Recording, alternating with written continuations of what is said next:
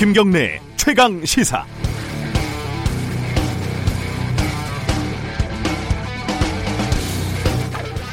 연말이라고 풍경이 그리 다르지는 않습니다. 하늘에는 75m 굴뚝에서 노동자들이 내려오지 못하고 있고 땅에서는 작업장에서 숨진 노동자 아들의 어머니가 추위 속에서 촛불을 들었습니다. 청와대 전 감찰반원과 기획재정부 전 3관은 올드미디어와 뉴미디어에서 각각 폭로를 이어가고 있고 청와대 민정수석과 비서실장은 한 해 마지막 날 국회에 불려나가게 됐습니다. 본회의에도 결석하고 베트남으로 외유를 갔던 국회의원들은 여론이 시끄럽자 서둘러 귀국했고 한 해 동안 시끄럽기만 했던 유치원 3법은 여전히 계류 중입니다. 아베는 갑자기 레디어, 레이더를 이용해서 지지율 상승을 노리고 있고 시진핑과 트럼프는 전화 통화를 했고 김정은은 남쪽에 편지를 보냈습니다.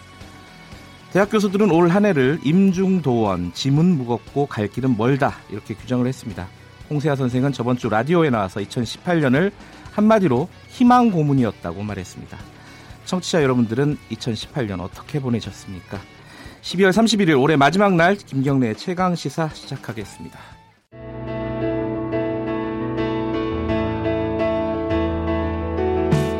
김경래의 최강 시사는 여러분의 참여를 기다립니다.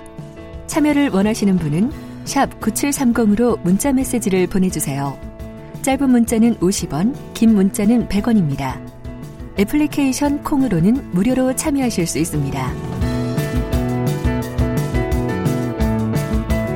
네, 말씀드렸듯이 2018년 마지막 날입니다. 그래서 어, 최강 시사 사실 제가 최강 시사를 한 지는 한 달밖에 되지는 않았지만은 그 전부터 어, 뉴스 브리핑을 맡아왔던 아침을 여는 KBS 기자들 3명과 함께 올 한 해를 정리하는 시간을 좀 가져보도록 하겠습니다.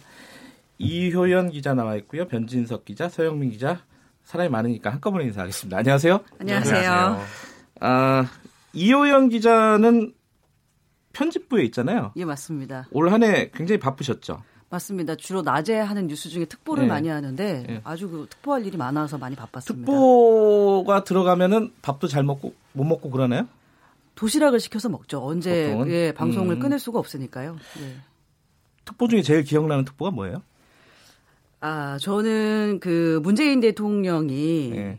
평양을 방문했을 때 아. 그때 김정은 위원장하고 같이 북 그 백두산에 올랐는데 아. 백두산 사진이 갑자기 예고 없이 전송이 됐어요. 아 그래요? 다급하게 저희가 특보를 했던 기억이 나네요. 아 그런 건 좀 예고 좀 하고 보내주면 좋은데. 그죠? 뉴스 예. 만드는 사람들은. 예, 예. 서영민 기자는 네. 취재 부서에 있으면서 여기 나오기 되게 힘들죠? 네. 펴- 지금 탐사보도부에 있죠? 아침에 일어나기가 너무 힘듭니다. 탐사보도부가 올해 한해 네. 성과가 좀 높다는 소문이 있던데 맞나요? 아, 뭐 뉴스타파에 비하면 대할 데가 없습니다. 아니, 얼마 전에 상도 받고 그러던데 그 요번에 상 받은 게 네. 독방 거래 구치소에서 그죠? 이달의 방송 기자상. 예. 네. 서영민 기자는 아니죠? 당연히 아닙니다. 네, 그 KBS 탐사보도부가 이 개편이 되면서 아주 맹활약을 하고 있습니다. 거기에 소속된 기자입니다. 서영민 기자는. 변진석 기자는 지금 부서가 어디 있죠? 디지털 뉴스부에 있습니다. KBS 그 마이크 좀 가까이 하세요. 성의 네. 네, 네, 네. 디지털 뉴스부에 있습니다. 아 디지털 뉴스부가 KBS의 디지털화를 이끄는 그런 부서인가요? 뭐 올드미디어 말씀하셨는데 예. 저희는 올드미디어 안에서 이제 뉴미디어를 한번 해 볼까 음, 그렇게 이제 열심히 잘 되고 팔고? 있습니다. 잘 되고 있습니까? 뭐 일단 포맷이 저희도 올드미디어 회사다 보니까 예. 뭐 노력은 많이 하고 있는데 아, 잘안 더 되, 노력해야죠. 잘 예. 안 되는 분위기로. 열심히 해야죠. 자, 오늘 브리핑은, 어, 2018년도 보통 이제 10대 뉴스 이런 거 뽑잖아요. 근데 이 세 분이 아침을 여는 KBS 기자 세 분이 올해의 뉴스 두 개씩을 준비해 왔습니다. 어, 사실은 올해의 뉴스 1위는 하나도 궁금하지 않아요. 왜냐면은 모든 무슨 차트 뭐 랭킹 뭐 이런 데서 이미 1위는 뭐 남북 정상회담으로 갈 수밖에 없기 때문에 올해처럼 재미없는 10대 뉴스는 참 처음인 것 같은데 어쨌든 그거 말고 나머지 어떤 뉴스들을 이분들은 어, 주목을 했는지 누구부터 들어볼까요? 변진석 기자 어떤 뉴스를 먼저 얘기하면 좋을까요? 네. 재미가 없어도 뭐 중요하니까 네. 1위는 어쩔 수 없이 그 남북 정상회담, 북미 정상회담 얘기할 수밖에 없을 것 같고요. 예. 뭐 이효영 기자 특보 얘기했지만 저희 디지털 뉴스부도 이 남북 정상회담, 북미 정상회담 때문에 특보 굉장히 자주 했거든요. 저희도 인터넷 방송을 해야 돼서 아, 그 유튜브나 이런 데서 예, 특보를 예. 했군요. 예, 특보를 음. 굉장히 많이 했는데 네. 그래서 기억에 저도 참 많이 남거든요. 네. 뭐 일단 작년 이맘때 생각해 보시면 네. 작년 이맘때만 해도 뭐 한반도의 전쟁 분위기다 이런 얘기 많이 나왔잖아요. 예. 그 작년 12월 31일 9시 뉴스 뭐 저희 저희는 다 파업 때였는데 예. 작년 12월 31일 9시 뉴스를 보면 이제 초계기 공군 초계기가 한반도 한 바퀴 돌면서 그 북한 도발에 대비하고 있다. 어, 그런 리- 9시 뉴스에 나가요. 예, 리포트에 음. 나가고요. 그 다음에 바로 이제 파나마 선적 배한척이 이제 네. 북한 제재 금지 위반, 그 네. 제재된 물건 싣고 가다가 적발됐다, 뭐 이런 뉴스에서 불과 1년 전만 해도 굉장히 한반도의 긴장이 높다는 뉴스가 많이 나왔는데요. 네. 그 올해 되면서 분위기가 확 달라졌죠. 전쟁이라는 생각이 머릿속에서 약간 지워진 것 같아요. 그러니까 전쟁 위험, 전쟁이 날 것 같다라는 어떤 예. 위협 이런 것들이. 작년까지만 해도 옆에 서현민 기자랑 저랑 그 뭐 연평도니 연천이 이런 데서 중계차 타고 가서 이제 북한 도발 없나 이런 거 아, 그런 같이- 것도 했었어요? 예, 아, 방송 옛날 일 같은데? 예, 백령도도 같습니다. 예, 굉장히 옛날 일 같은데 딱 1년밖에 안 됐어요. 백령도는 여기서 배 타고 가면 한 4시간, 5시간 걸리지 않아요? 배가 하루에 한 대 있고요. 예. 한번 들어가면 그날은 나올 수 없고 그 다음 날 나와야 되는데 겨울에는 결항이 엄청 잦습니다. 그런데 이게 네. 어, 남북 화해 무드에서도 또 백령도에서 중계차 탑니다 또 그죠? 아, 그러고 보니 그러네요. 달라진 백령도 이래가지고 또 아. 중계차 탑니다 거기. 방송 적폐네요. 네. 그 김정은 위원장 하면은 이 사실 냉면 얘기가 많았어요. 그 목소리가 준비가 됐나요, 피디님? 예, 한번 틀어봐 주시죠. 기억을 떠올리면서 이 냉면 평양냉면을 가져왔습니다. 가져왔는데 이 멀리 온 멀다고 말하면 안 되겠구나. 잠깐만. 어, 평양냉면을 어디로 가져온 거죠? 남 그 판문점으로 판문점. 음, 네. 판문점으로 갖고 와서 평양냉면을 소개했고 이때까지만 해도 분위기 참 좋았는데요, 그죠? 예, 뭐 요즘 분위기는 어때요? 일단 뭐 2월 달에 평창 올림픽에서 분위기 띄웠고요. 네. 4월에 이제 처음 만났죠. 네. 4월에 북, 그 남북 정상회담 처음 있었고 네.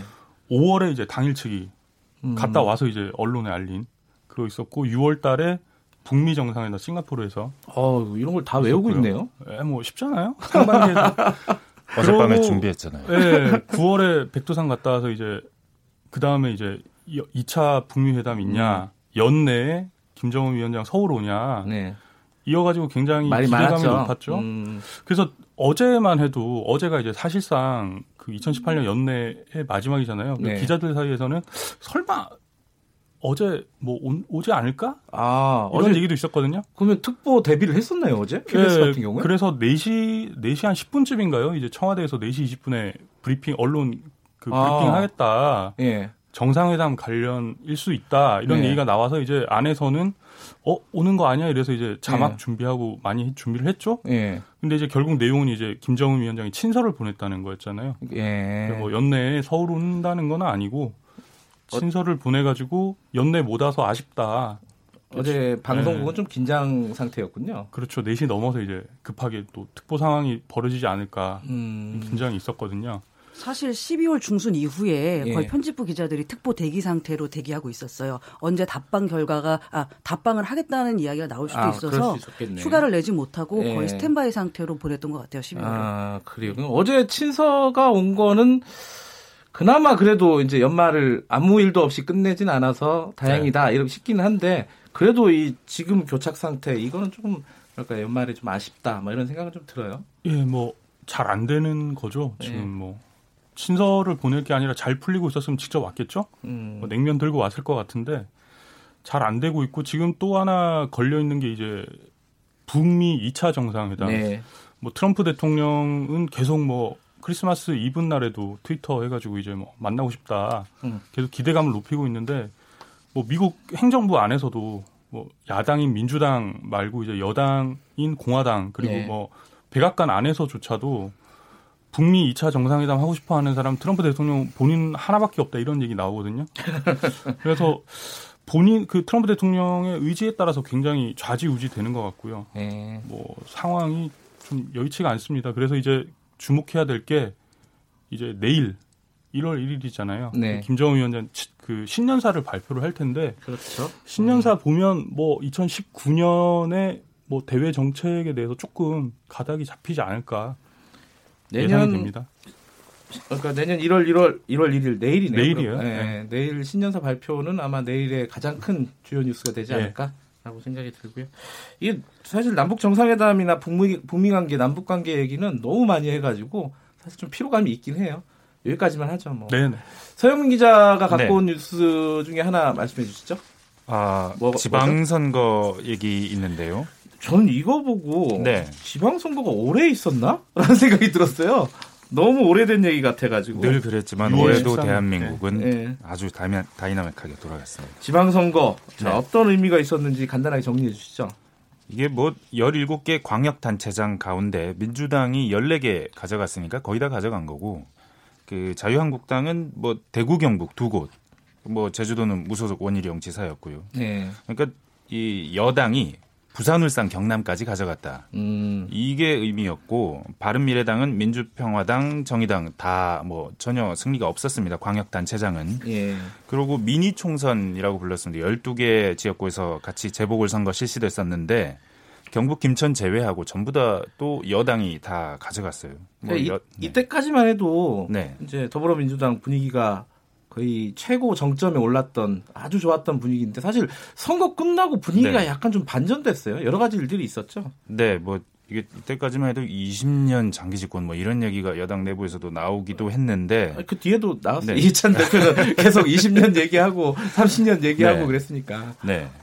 보면 뭐 분위기는 바뀌었는데 분위기를 바꿀 만한 뭔가가 있었나 보면 네. 뭐, 뭐 최근에 들어서 뭐 각종 뉴스들이 있지만 청와대발 뉴스들이 있긴 하지만 네. 그 야당이 이렇게 침몰 하고 있다. 뭐 더 침몰을 할 것이냐, 뭐 아예 그냥 정계 자체가 뭐 달라질 것이냐는 얘기가 있었는데 오히려 가만히 있던 야당은 계속해서 회복되고 있는 중입니다. 그렇죠. 뭔가 대단한 일을 했거나 뭐 재건을 했거나 아니면 뭐 어떤 개혁이 있었거나 했다기보다는 그냥 뭐 흐름을 보면 뭐 당 대표는 전 대표 홍준표 전 대표는 그만뒀다가 최근에 돌아왔고요. 콩카콜라로 돌아왔죠.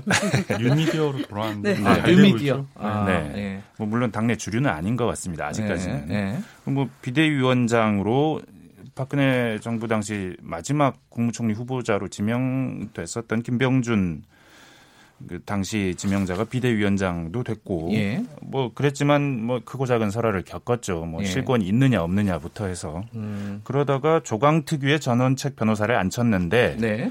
여기서 또 뭐 불협화음이 있었습니다. 뭐 물갈이 발언 뭐 자제하라 뭐 이러다가 결국 해촉이 됐죠. 네. 결국 뭐 별 특별한 개혁이나 뭐 변화가 없었어요. 근데 이게 얼마나 변했냐를 당 내부에서 보면 크게 변하지 않은 것 같다. 오히려 뭐 떠났던 사람들 돌아오고 그런데 국민이 이 당을 어떻게 바라보느냐 그 인식의 변화를 보자면 그러니까 여론을 보자면요 상당히 달라졌다. 점점 좋아지고 있다. 여론 지표로만 보면요 네. 그래 보입니다. 뭐 청와대나 네. 그러니까 대통령에 대한 국정 지지율이나 네. 더불어민주당 지지율은 계속해서 좀 어, 네. 하락하고 있고요. 네. 근데 이, 이 지지율이 하락한 거에 대해서 네. 여러 가지 분석들이 있잖아요. 방금 네. 말씀하신 대로 자유한국당 거기에 반사 이익을 얻고 있는 건데 그럼 네. 왜 이렇게 지지율이 이게 떨어지냐? 물론 그 네. 전 정권의 같은 시기와 비교하면은 낮은 지지율은 아니에요. 조금 높을 예, 수도 있습니다. 낮은 지지율은 네. 아닌데 네. 그래도 어쨌든 상대적으로 70% 이상 찍었던 네. 그 지지율이 왜 이렇게 급격하게라고 해야 되나? 어쨌든 지속적으로 떨어지느냐? 네. 이걸 가지고 분석하는 여러 가지 측면이 있지 않습니까? 네. 어떻게 지금 분석을 하고 있죠? 뭐 일단은 경제 문제, 뭐 경제가 안 좋은데라는 차원 그리고 뭐 이제 중간 평가를 할 시점이 됐고 네. 남북 관계가 아까 말씀하신 대로 엄청 진전이 될 것 같았는데 희망 고문을 하는 상태로 변화된 측면 네. 예, 정치적으로 상당한 성과라고 했던 부분은 아, 미지수 물음표가 되고 음. 그 외에 사회적으로 경제적으로 뭐 이런저런 사건이 터지고 경제는 불안정해지고 뭐 이런 차원에서 중간 성, 평가의 성격이 점점 더 강해지는 것 아닌가 탄핵의 여파도 이제 좀 잦아들고 미래를 좀 보고자 하는 뭐 국민들의 시선들 그게 경제적인 측면으로 가고 있지 않나 하는 생각은 드는데 이 그래서 지방선거 때 보수가 참패를 했는데 근데 최근에 그 지지율을 보면 뭐 다양한 지표들을 말할 수 있겠지만 되게 제가 보기엔 의미가 있다 싶은 것이 지난 2년간 한 그 여론조사 기관에서 정당 지지도 조사했을 때 네. 자유한국당의 지지도 계속 낮으면 9%, 아주 높으면 13%, 대체로 10, 11%. 이, 이 수치 내에서 2년 동안 네. 매달 그 안에서 박스권에서 움직였는데 지난달에 15%가 되면서 박스권을 넘고 이번 달은 뭐 18% 계속 올라가는 예. 추세가 확연합니다. 그러니까 뭐 어떤 식으로 보더라도 문재인 정부에 대한 지지도 하락은 분명해 보이고 동시에 뭐 야당에 대한 지지도는 반사 이익을 얻어서인지 계속 올라가는 추세인 건 분명하다. 그러니까 경제하고 네. 남북 관계가 약간 교착 국면인 거이 네. 부분을 말씀을 하셨는데 네. 이효영 기자는 뭐 이게 최근에 지지율이나 이런 것들이 변화하는 거에 대해서 또 다른 이유 같은 게 생각나는 게 있나요? 사실- 사실은 그 경제 부분이 가장 중요한 네. 것 같고요. 그 중에서 이제 최저임금 인상 관련해서 예. 사실은 이게 을과 을들의 대결처럼 변질됐잖아요. 예. 그래서 이 경제의 상황을 하나의 어떤 어 개혁의 메시지를 줄 때는 시장의 변화를 봐가면서 피드백을 보면서 좀 신중하게 할 필요가 있는데 어떤 공약을 이행한다는 차원에서 조금 좀 급격하지 않았냐라는 생각이 들고 네. 저는 또 중요하다고 보는 게 공공기관의 어떤 채용 비리 의혹 있지 않습니까? 아, 뭐 젊은이들이 열심히 일하면 저- 음, 공공기관 갈 수 있고 또 열심히 일하면 정규직 될 수 있을 다 있다 이런 어떤 기대감을 갖고 일을 하고 버텨왔는데 그런 것들이 좀 무너졌던 것들이 드러났던 게 지지율 하락의 원인으로 저는 뭐 생각하고 있습니다. 변희석 기자는 그건 어떻게 생각하세요? 그 20대 남성들이 떠나고 있다. 문재인 정부 지지하던 세력이 그거 맞는 얘기라고 보세요? 저는 뭐 일단 이제 40대 남성이라서 잘은 모르겠는데요. 그뭐 문재인 대통령 공약 중에 하나가 자기는 예. 페미니즘 대통령이 되겠다라는 게 있었거든요. 예. 근데 이제 올 한 해 또 키워드 중에 하나가 남혐, 여혐, 이제 성대결이잖아요. 예. 20대 남성 같은 경우는 이제 군대도 갔다 와야 되고 앞서 말씀하신 대로 경제적 상황도 좋지 않고 남자 입장에서 뭐 그런 게 있는데 계속 이제 나라에서는 각종 사건이 터졌을 때 여성 편을 들은 것 같이 보이거든요. 음, 뭐 수사 과정이나 이런 데 있어서 뭐 그런 게 제대로 해결되지 않아서 떠나가는 게 일단 심정적으로 제일 큰 문제인 것 같고요. 저는 지지율이 이렇게 떨어지는 게 뭐 일종의 제자리 뭘 잘못해서라기보다는 제자리 찾기 과정인 것 같아요. 왜냐하면 이제 그동안은 탄핵 박근혜 정권 탄핵이 누가 봐도 이건 잘못 거의 뭐 99%가 봐도 잘못된 거였잖아요. 네. 그러니까 탄핵을 당할 만하다라고 생각을 해서 이제 그때 당시에는 별 다른 목소리를 내지 못했는데 이제 정권이 바뀌고 시간이 지나면서 네. 기존의 보수 진영에 계시던 분들이 이제 조용히 계시다가 점점 목소리를 내시는 것 같아요. 이제 뭐 정규제 TV라든가 뭐 이런 거 굉장히 많이 보시거든요. 음, 이제 홍카콜라 말씀하셨는데 홍카콜라 어제 방송에서 이제 자기 MBC 이겼다라고 얘기했어요. 그- 자기 어떻게 이겼다는 거죠? 보는 사람이 더 많다. 영향력. 아. 일부 그 3, 4 종편과 MBC보다 이제 자기가 잘 나간다. 음, 선언하셨거든요. 그만큼 보수층의 목소리를 원하는 수요가 있었던 거죠. 음, 그런 분들이 이제 서서히 목소리 높이면서 태극기 집회 아직도 하거든요. 예. 요새도 명동 가시면 줄 서서 돌아다니세요. 많아요. 예, 많아요. 굉장히 많아요. 숫자가 되게 예, 많아요. 날씨 거의 추워도 많이 매. 주말 서울역에서 광화문까지 행진을 하십니다. 그러니까 그런 수요가 그동안은 목소리를 못 내다가 이제는 목소리 낼 때가 돼서 이렇게 지지율에도 영향이 예. 있는 것 같아요. 사실 정치권 얘기는 음, 지지율 문제도 있긴 하지만은 이제 선거제 개편이라든가 약간 본질적인 얘기들이 있는데 그 이거는 내일 어, 신년 특집에서 좀 자세히 어, 다룰 예정이고요.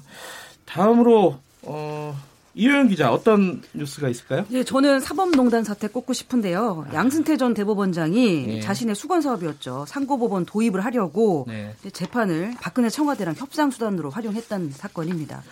근데 그 협상 대상이 됐던 게 이제 KTX 여승무원 뭐 재판이라든지 일제 강점기 징용 피해자 재판이라든지 우리가 정말 보호해야 될 약자들을 가지고 자신의 목적을 이루기 위해서 재판 수단으로 삼았다는 점에서 굉장히 공분을 자아냈던 사건이에요. 근데 우선은 이제 상고법원이 뭔지 좀 다시 한번 말씀을 드리고 싶은데요. 이제 우리나라 대법관이 14명인데요. 1년에 만 건 넘는 사건을 처리한다고 해요. 네. 그래서 굉장히 업무량이 많으니까 이거를 상고법원을 만들어서 상고심을 좀 대신 맡게 하자는 취지인데 사실 여기까지 들으면 뭐 상고법원 설치도 가능하지 않겠냐라는 생각이 들지만 네. 그때 양승태 사법부가 청와대 박근혜 청와대를 설득했던 논리가 뭐였냐면 만약에 대법관 수를 늘리면 진보 진영 판사들이 진출할 테니 아예 상고법원 만들어서 청와대가 인사권 나눠 가지면 어떻겠냐 이런 취지로 작성한 문건이 확인이 되면서 굉장히 분노가 폭발했던 근데 사실 그런 이게 사건입니다. 올한해 가장 뜨거웠던 이슈 중에 하나인데 지금 임종원 전 차장 구속된 거 말고는 어, 별로 이렇게 뭐랄까요 어, 개혁의 성과가 별로 없어요. 예를 들어 뭐 맞습니다. 사법 뭐 행, 뭐 거기 어디죠? 법원 행정처 어, 법원 행정처 개혁도 지금 셀프로 해가지고 예. 어, 별로 그렇게 달라진 게 없을 것 같다 라는 우려도 있고요. 두 전직 법원 행정처장에 대한 구속영장이 다 기각이 됐죠. 그렇죠. 리고 양승태 대법원장 12월 중에 전 대법원장 12월 중에 검찰에서 조사할 줄 알았는데 지금 안 됐거든요. 아직까지 아 그러네요. 생각해보니까 네. 12월 중에 구속 아뭐 구속이란다. 이 조사를 조사 한다 한다. 했는데 어. 안 됐어요. 이 여- 뭔가 좀 문제가 그 검찰 수사에 그 치근 진전이 없는 것 같다 이렇게 판단할 수도 있는 부분인 것 같아요. 뭐 그리고 워낙 그 사이에 이제 다른 큰 사건들이 빵빵 터졌잖아요. 예. 지금 뭐 민정수석실 사건도 있고 해서 아. 뭐 약간 사람들의 관심에서 조금 멀어졌죠. 어렵잖아요, 이게 내용이 예. 어려우니까 조금 멀어진 것 같아서 검찰이 약간 속도 조절하는 거 아닌가라는 생각도 좀 들거든요. 수사하는 사람들은 속도 조절이 아니고 잘 안 되는 거겠죠. 사실 제- 검찰의 입장에서 보면은요, 뭘 제대로 수사를 하려면 이거 압수수색을 예. 해야 돼요. 압수수색을 하면 자료가 굉장히 많이 나온다고 하는데 이 영장이 번번이 법원에서 기각했단 말이죠. 그래서 예. 우리 KBS 기자들이 자꾸 영장 기각되고 너무 황당하니까 그 판결문을 기각 사유를 봤더니 뭐 이런 사유들이 있었어요. 어, 전 대법관들 자택에 대한 압수수색 그 영장은 다 기각이 됐거든요. 주거의 평온을 해줄 수 있다. 그래서 영장을 기각했어요. 그러니까 전직 대법관들 집에 수사관들 들이닥쳐가지고 온 집안 헤쳐놓고 자료 가져가면 놀라실까봐 뭐 그러니까 각별히 이- 배려하신 것 같아요. 저도 예. 그 문구는 예전에 이제 영장 그 발부할 때 판사가 썼던 것들을 유심히 안 봐서 처음 보는 건지 아니 이런 문구, 문구는 처음 봤거든요. 주거의 안정성을 해칠 수가 아, 있다. 제가 그래서 평온성을. 그 최강욱 변호사가 진행하실 때 여쭤봤어요. 이거 맞는 거냐 그랬더니 네. 본인도 법조인이지만 이런 이유는 처음 음. 봤다고 하시더라고요. 예. 요새 속된 말로 신박한 어떤 영장 기각 사례가 아니었나라는 생각도 들고요. 시간이 없어서 빨리 진행하라고 하네요. 지금 몇 개 했는데 벌써 시간이 다 가네요. 2부도 터서 갈까요, 그냥? 자, 그 서영민 기자. 네. 다음 뉴스로 넘어가죠. 소득주도 성장. 아, 경제 얘기네요. 네. 경제 얘기만 나오면 좀 답답하긴 해요. 아 이게 좀 어려운 얘기기도 하고 예. 답답한 얘기기도 해서 죄송한데 예. 근데 올해 그 아까도 말씀하셨지만 최저 임금 문제, 예. 비정규직 공공 부분에서 정규직 채용하는 문제, 네. 52시간 주 52시간 문제 이거 다 소득 주도 성장과 직간접적으로 연결되어 있는 이슈들이거든요. 네. 근데 이게 경기가 안 좋고 좋아질 기미도 없고 그리고 정부 정책 이런저런 불협화음 내지는 부작용 내지는 생각지 못했던 일들이 일어나면서 네. 비판을 많이 받습니다. 5월 달인가요? 이게 취업자 수 통계 지표 악화될 때 이때가 시작이었던 것 같은데 이때 이 취업자 수 증가 폭이 상당히 많이 줄어든 게 네. 이게 다 최저임금 때문 아니냐? 아니다. 인구 구조 때문이다. 이러면서 감로들박이 있었는데 그 뒤에 뭐 편의점주들이 최저임금 때문에 못 살겠다. 을대 의뢰 대결 같은 그런 국면까지 조성이 됐고요. 그래서 그럼에도 불구하고 최저임금은 오- 올해 16% 올랐고 내년에 또 10% 오릅니다. 그래서 결국 8,350원이 되는데 이 문제가 그 아마도 우리 정 이번 정부의 이 소득주도 성장의 핵심인 것처럼 비춰지면서 상당히 좀 비판을 많이 받고 그러면서 문제가 되기도 하고 뭐 감론 일박도 많이 있었습니다. 내년에 경제 정책 방향을 정부에서 네. 발표한 걸 보면은 소득주도 성장이라는 단어가 뒤에 나오죠. 그죠? 빈도도 매우 네, 줄었습니다. 네. 작 년에 발표할 때는 네. 1번이었는데 네. 이번에 꽤 뒤에 나오는 것 같더라고요. 우선순위에서 좀 밀린 게 아닌가? 대통령 네. 발언 숫자도 혁신, 성장 이런 쪽에서 한 일곱 네. 여덟 번 말했다면 소득주도 성장은 한 번 말했다. 특히 소득주도 성장이라는 말이 아니라 포용적 성장 이런 식으로 분배를 약간은 성장과는 좀 다른 포용을 해야 되는 어떤 가치 차원에서 접근하는 인식도 보이고요. 소득주도 성장과 혁신 성장이 원래부터 둘 다 언급되긴 했습니다만 올해까지는 전자가 훨씬 더 많이 언급됐다면 앞으로는 뭐 혁신 성장 쪽을 좀 더 많이 언급할 것 같은 분위기. 사실상 경제 정책의 방향을 바꿨다라고 해석하는 사람들도 꽤 있더라고요. 아, 제 생각은 좀 다릅니다. 아 그래요? 바꾸진 않았을 것 같아요. 이 음. 왜냐하면 이 경제를 보는 시각의 차이인데 보통은 지난해까지는 아, 지난 정부까지는 낙수 효과라는 말을 많이 했어요. 예. 그 대기업이나 아니면 잘 사는 사람들이 먼저 벌면 좀못 사는 사람들이나 저소득층이나 아니면 뭐 예. 노동자들이 그 효과를 받는다. 근데 이번 정부는 그건 아니다. 그런 식으로의 작동 효과는 없다. 다만 분수 효과 반대로 그 저소득층이나 아니면 근로자층의 소득을 높여주면 그게 경제 전체에 활력을 돋게 할 것이다. 이런 종류의 시각을 갖고 있고 그 시각을 포기하진 않았습니다. 다만 음. 이런저런 부작용 때문에 전면에 내세우지는 않는 거니까 아, 뭐 좀 더 지켜봐야겠죠. 이게 관련된 이건 굉장히 네. 논쟁적인 부분이 많은 네. 부분이라서 내일 어, 경제 전망 올해 그런가요? 어, 내일은 올해 경제 전망이 되겠군요. 내년의 경제 전망이 아니라 어, 좀 자세히 좀 살펴볼 예정이고요. 네.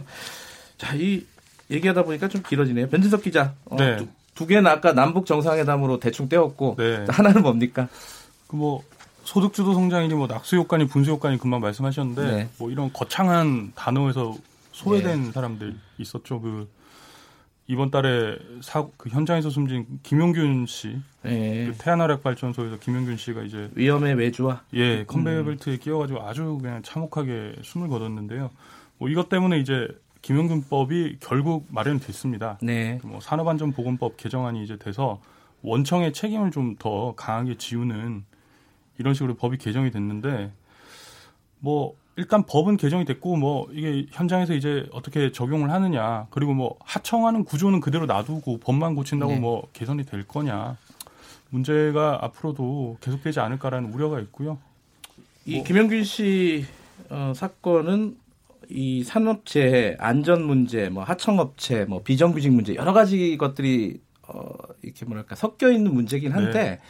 국회 시스템을 다시 한번 생각해 보게 하는 문제이기도 해요. 예, 그죠? 이게 이번에 굉장히 참 상황이 이상한 대로 튀었잖아요. 이게 예. 그뭐 국회 본회의에 올릴 것이냐 산업 그 음. 환노위에서 올릴 수 있, 냐 마냐 그것도 네. 굉장히 이제 논쟁이 됐는데 본회의 표결할 때도 이제 뭐 다낭으로 베트남 다낭으로 외유성 출, 해외 출장을 떠났어요.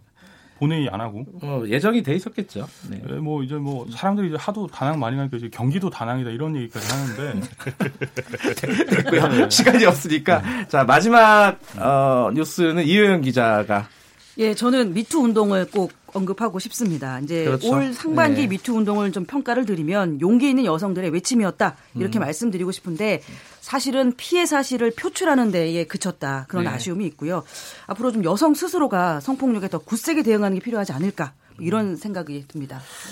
이 사실 지금 말씀드린 여섯 개 뉴스가 무슨 여론조사를 해서 결정한 건 아니고 아니죠. 예, 우리 예. 아침을 여는 KBS 기자 세명이 주관적으로 매우 주관적으로 평가한 뉴스이긴 하지만 이게 사실은 거의 모든 어떤 뭐랄까 순위 매기는 데서 꼭 나올 수밖에 없었던 중요한 뉴스가 아닌가라는 생각은 들어요.